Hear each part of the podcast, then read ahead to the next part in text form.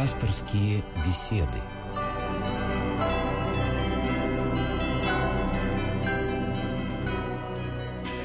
Я приветствую всех, кто слушает нас. Здравствуйте. В студии Константин Корольков. И я рад представить нашего собеседника. Это протеерей Павел Великанов. Здравствуйте, отец Павел. Добрый вечер. Мы, как всегда, поведем наш разговор и вместе с вами, и, как всегда, ждем ваших телефонных звонков. Я напомню, наш телефон – это 956 1514, московский телефон. Из других городов не забывайте набирать код Москвы 495. И еще раз напомню, наш телефон 956 1514. Мы ждем ваших звонков, принимайте участие в нашем разговоре и задавайте свои вопросы отцу Павлу. Ну, теперь к теме нашей программы. Э, сегодня православная церковь вспоминала святителей московских, которые э, духовно окормляли, возглавляли, если говорить мирским языком, э, русскую церковь, были ее патриархами, митрополитами. Ну, я могу назвать такие имена, наверное, многие знают, о ком идет речь. Это патриархи московские Петр, Алексей, Иона, Макарий, Филипп, Иов, Ермоген, Тихон, ну и также митрополиты московские, это священномученик Петр и святитель Филарет Дроздов, святитель Иннокентий, святитель Макарий. Все они были, э, вот, носили епископское звание, были монахами и очень многое сделали для церкви. И я думаю, что сегодня вот мы давайте поговорим о том, что вообще такое вот это епископское служение. Служение епископское – вещь, может быть, для многих – не совсем понятное, поэтому давайте, может быть, отец Павел, начнем с вами с того, что вы просто нам поясните, что такое епископ, как это служение появилось в церкви и каково его значение для церкви. Спасибо, Константин. Как только вы сказали про особое служение епископа, я сразу вспомнил ситуацию, в которой оказался буквально несколько дней тому назад, когда, разговаривая с одним из московских епископов, не буду говорить, какого звания, какого чина, обратился к нему с просьбой дать интервью для нашего портала «Богослов.ру». И вот владыка посмотрел на меня так пристально и сказал, да, хорошо, я готов дать интервью, но только при одном условии. Если я буду выступать как епископ, а не как администратор. Вот это да. И я думаю, что не совсем даже понимают многие вот, вот это отличие, да? Да, к сожалению, нередко приходится сталкиваться с таким взглядом на архиерея, как только на администратора. Вот есть некий начальник, который поставлен над другими, более э, низкого, даже низкого не скажешь, так не, не то неправильно будет, более низкого ранга священнослужителями, чтобы он ими управлял, руководил, отчитывал их за какие-то ошибки и поощрял за правильное поведение. Вот. Отчасти, конечно, это так, но это действительно только отчасти. Почему? Потому что э, последнее служение, последняя форма служения епископа в церкви – это служение именно административное. Тогда возникает вопрос, а что же является самым главным? Что является первым? Ну, во-первых, сразу вспоминать слова Спасителя. Кто хочет быть первым, тот да будет всем слугой. В чем же заключается это служение епископа, как именно слуги народа Божьего? И надо здесь вернуться к истории. Мы помним, что епископы являются преемниками апостолов. И вот начиная с того момента, когда Христос избрал 12 апостолов, потом 70 апостолов, поставил их нести Слово Божие, и не только нести Слово Божие, не только проповедовать миссионерство, как мы сегодня сказали бы, но и поставлять священников, это как бы вторая область ответственности епископа, именно епископ делает при помощи божественной благодати, при участии всей церкви, из мирянина человека клириком – Соответственно, особая область священнического служения епископа – это именно поставление священства, поставление духовенства. Но самое главное и самая центральная область ответственности архиерея – это, конечно же, священное служение. То есть епископ представляет собой главу церкви, но не как администратор, а как тот, кто отвечает за вверенное ему стадо Христова. И эта ответственность прежде всего не внешне формальная, за количество прихожан, за э, какие-то внешние качества богослужения, может быть, за количество восстановленных храмов или пос, э, вновь построенных. Нет, конечно же нет. Его ответственность за то качество христианской жизни, которой живут его посомы. И можно здесь смело сказать, что только единственное условие может быть хорошего и правильного надзирания над своей паствой, ибо епископо с греческого это именно надзирать. То есть человек, который смотрит как бы сверху из одной точки на все происходящее. Такой вот взгляд сверху. Так вот, правильное, единственное условие правильного надзирания – это состояние молитвы. Это состояние такого внутреннего предстояния человека перед Богом, только которое и дает единственный критерий правильности или ложности тех или иных действий. Если в архиерее этого нет, он неизбежно выродится в администратора, у него, может быть, прекрасно будут идти внешние дела по восстановлению, по каким-то иным критериям внешним, но если он не будет прежде всего молитвенником за свою паству, можно сказать, что конец такого архиерея будет печален. У нас есть э, телефонный звонок, я напомню, 956-1514, это московский телефон, 956-1514, не забывайте код Москвы 495, если звоните из другого города, задавайте свои вопросы, давайте мы послушаем, вот человек уже ждет выхода в эфир, мы слушаем вас, здравствуйте. Добрый вечер. Добрый вечер. Добрый вечер. У меня такой вопрос. Э, недавно узнал о существовании такой должности, как Вселенский Патриарх. Э, скажите, пожалуйста, когда была образована эта должность, какие конфессии ему подчиняются и какие его функции? И, может быть, как, какие-то выдающиеся руководители, э, которые были этой долж... в этой должности. Просто он никогда себя нигде не проявлял, кроме вот э, встречи с Алексеем и другими нашими. А так ни, ничего слышно не было. Проясните, пожалуйста. Понятно, спасибо. Вселенский патриарх, он не потому вселенский, что управляет всей Поднебесной, как сказали бы китайцы, вот, а потому что он управляет Константинопольским патриархатом. И поскольку во времена Византии э, Вселенной называли именно границы Римской империи, Римской империи уже в понятии византийцев, то, соответственно, этот титул – перешел по наследству и к нынешнему, к нынешнему главе Константинопольского патриархата, который именует себя патриархом Вселенским. Вот, собственно говоря, и весь ответ. То есть нельзя отождествлять Константинопольского патриарха и, например, полномочия римского епископа, папы римского, в той традиции, которая существует в католической церкви. Там действительно папа является главным и первенствующим, не просто первенствующим в ряду всех прочих епископов, а тем, в чьих руках сосредоточена вся власть Римо-католической церкви. В православной церкви такого нет. Все предстоятели церквей, они равны как по своему священному достоинству, так и по власти – но есть первенство чести, есть определенный диптих, то есть иерархия, эм, точнее даже нет, это не иерархия, это именно как бы некое ранжирование чести всех предстоятелей э, в зависимости от истории, от места, которое, от, от роли, которую, которую, которую сыграла та или иная церковь в истории христианства, от нынешнего состояния. Это очень такой тонкий вопрос, почему те или иные церкви оказываются в более э, высоком чине в диптихе церков, представителей церквей или более удаленно. Но на самом деле все это не более чем такие внешние проявления.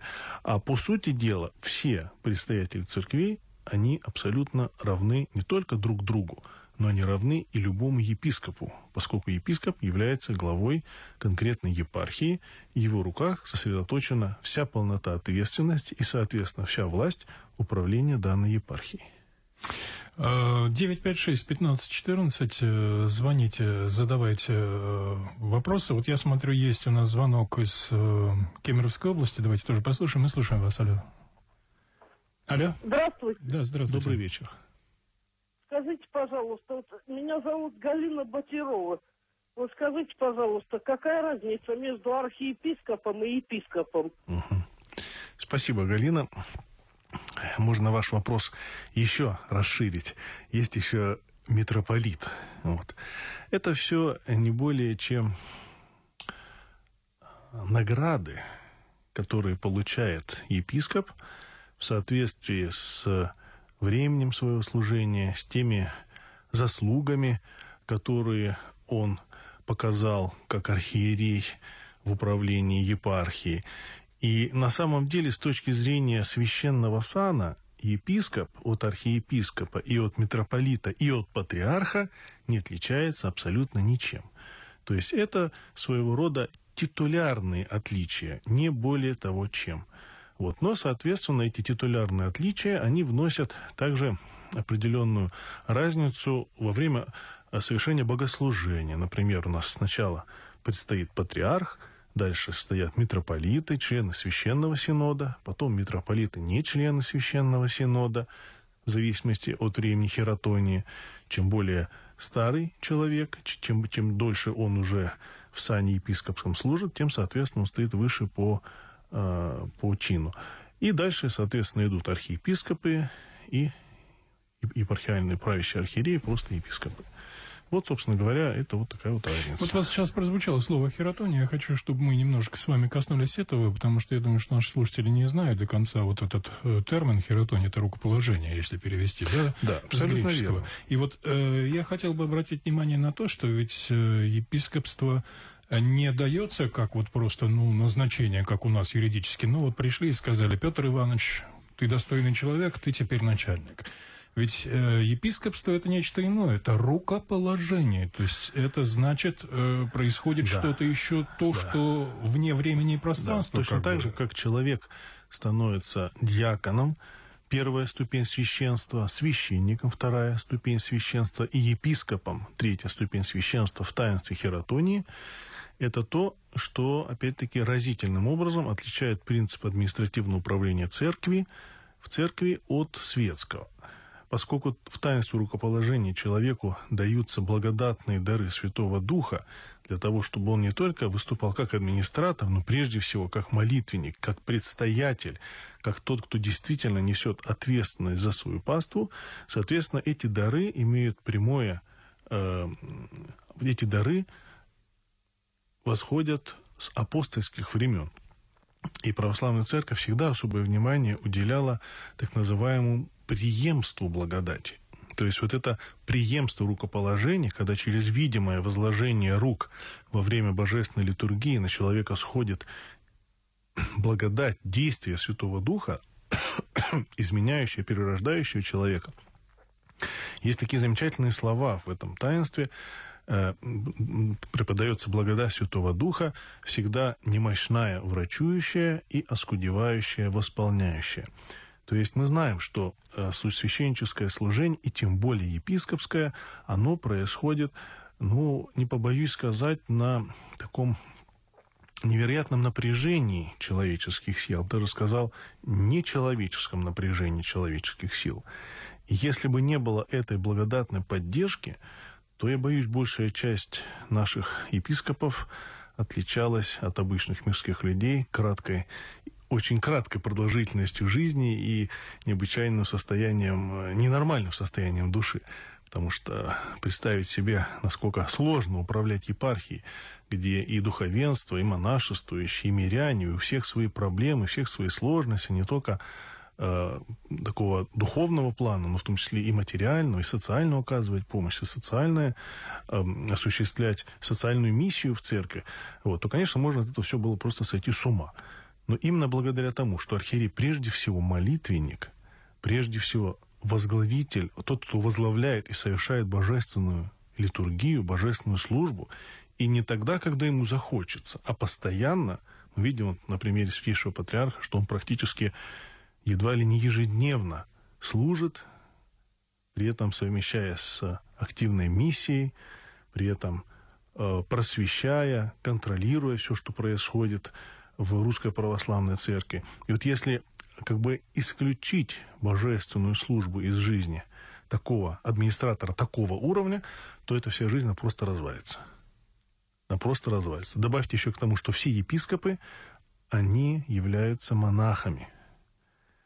Еще с шестого, насколько я помню, шестого Вселенского собора было принято решение о том, что епископом может быть человек только безбрачный.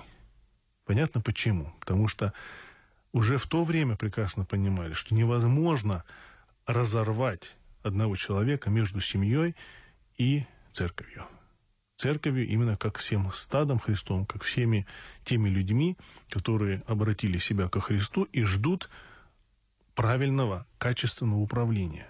То есть епископское служение – это прежде всего служение жертвенное и служение целостное. Вот у нас есть еще один вопрос. Ну, давайте послушаем. Э, звонит нам из Москвы женщина. Слушаем вас. Здравствуйте. Здравствуйте. Добрый вечер. Э, это отец Павел? Да, да. Э, добрый вечер. Отец Павел, благословите, пожалуйста. Бог благословит. Я являюсь прихожанкой храма всех скорбящих радости на Третьяковке. И вот э, в начале этого года, в, во время э, Пасхи, там пришел к нам, стал настоятель этого храма владыка э, Иларион. Вот скажите, э, как вот отличается? Его встречает очень, видно, э, с большими почестями. Вот епископ и владык, как это вот отличаются эти саны? Да, спасибо. Ну, э, на самом деле, владыка – это просто обращение к епископу, точно так же, как мы обращаемся к священнику со словами «отец» или «батюшка», для того, чтобы отличить само обращение к разному, к разной степени священства, и существует такое обращение к архиерею, как владыка. К святейшему обращаются ваше святейшество. Вот, собственно говоря, здесь Э, никакого отличия э, иерархического, в общем-то, нету. Потому что на самом деле обращение к епископу и в том и в другом случае. Ну вот в данном случае женщина спрашивает о том, что такие разительные перемены после того, как стал э, владыка Иларион, да, настоятелем храма всех скорбящих, что теперь иначе встречает. Вот я думаю, что вы должны пояснить, что а, происходит. Да, конечно. Дело в том, что как священник во время богослужения является образом неким даже символом Христа, потому что он произносит те слова, которые произносил Христос, он проповедует не от своего имени, а во имя Отца и Сына и Святого Духа, тем более и все это относится к, к архиерею, который не только представляет собою э, всю полноту власти в церкви, но и сам является источником преподавания этой благодати всем верующим. И поэтому вполне естественно, что в отличие от встречи священника, архиерея по-особому выделяют. Мы слышим а, особые песнопения, которые происход... совершаются во время архиерейского богослужения. Мы видим, что свящ... архиерея встречают и провожают колокольным звоном. То есть вот эта различная внешняя атрибутика, она просто еще раз подчеркивает благоговение людей перед носителями высшего сана в православной церкви, сана архиерейского. Хорошо, у нас есть еще звонок. Я напомню еще раз телефон 956 15 14 956 15 14. Это московский телефон, код Москвы 495. Звоните, задавайте вопросы. И напомню, мы говорим о епископском, о епископском служении. Давайте послушаем звонок. Мы слышим вас. Здравствуйте, алло. Здравствуйте, отец Павел. Добрый вечер. Ответьте мне, пожалуйста, на такой вопрос. Вот как бы возвращаясь к первому вопросу, который задал радиослушатель, а почему от современной Греции, по-моему, нет должности патриарха, хотя такая значимая в Вселенском православии церковь? Они что, подчиняются Константинопольскому патриарху? Спасибо. Да, вы знаете, с Элладской православной церковью ситуация очень интересная. Это действительно автономная православная церковь.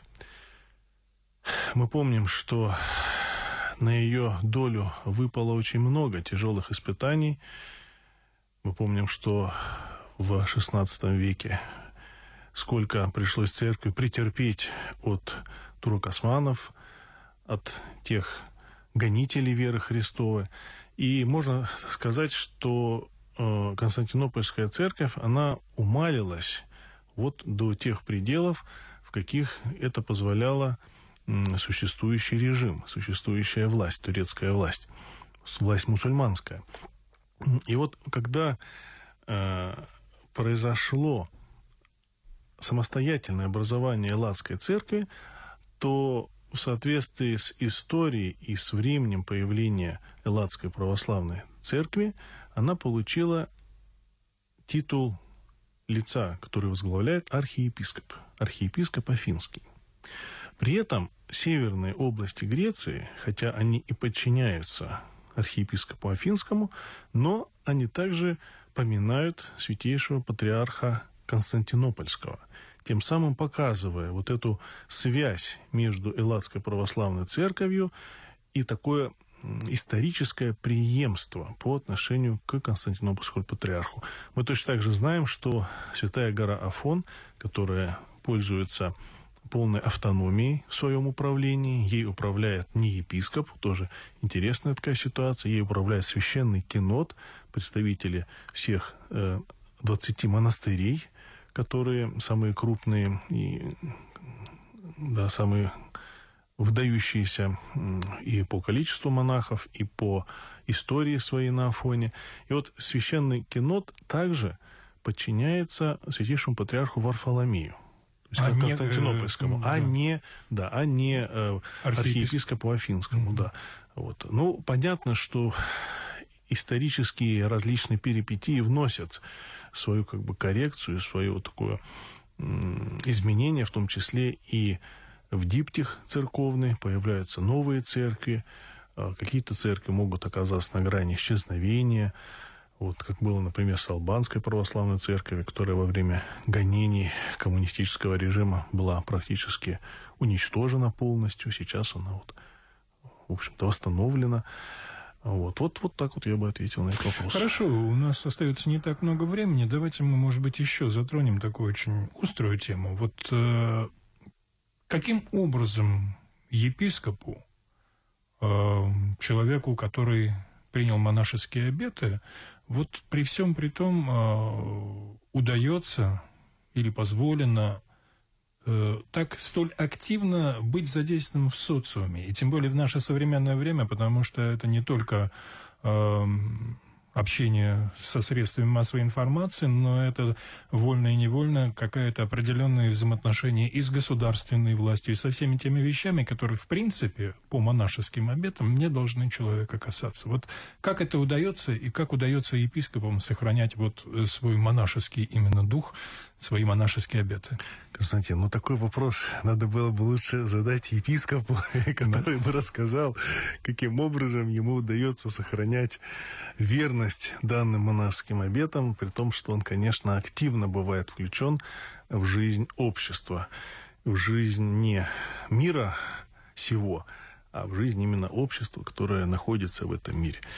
Вот. Ну, я могу только предположить, могу только предположить, что когда человек отдает себя без остатка,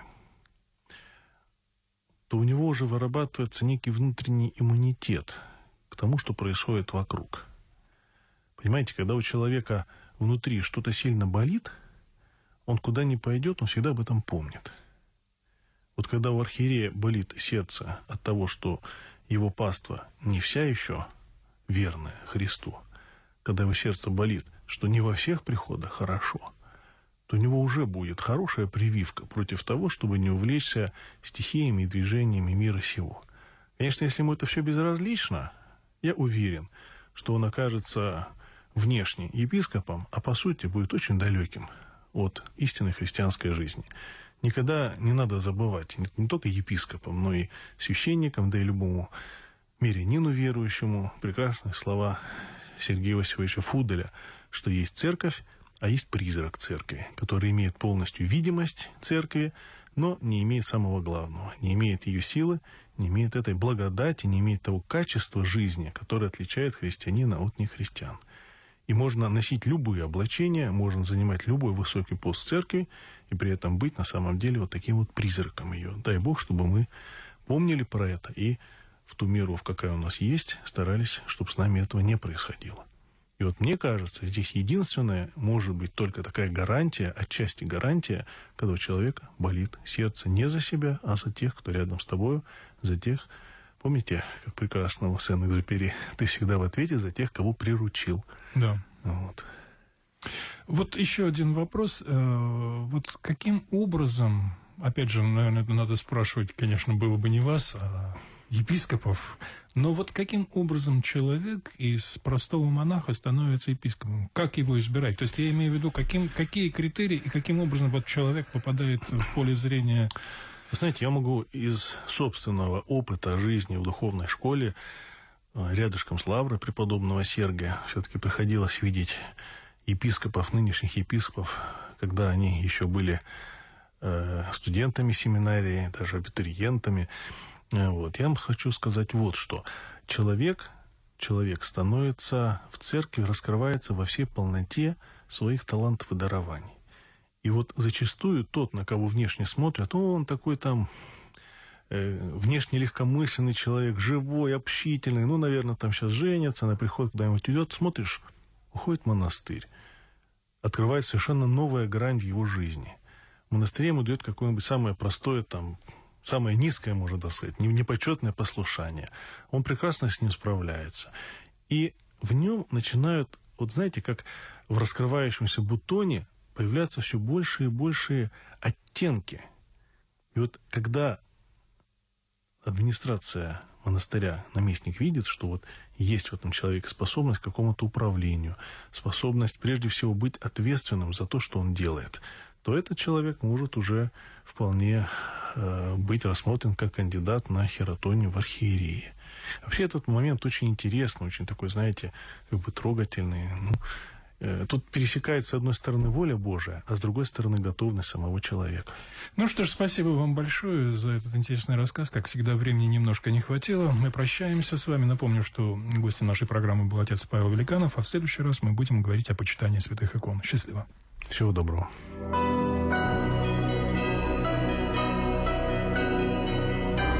Вы слушали программу «Пасторские беседы» из цикла «Мир, человек, слово».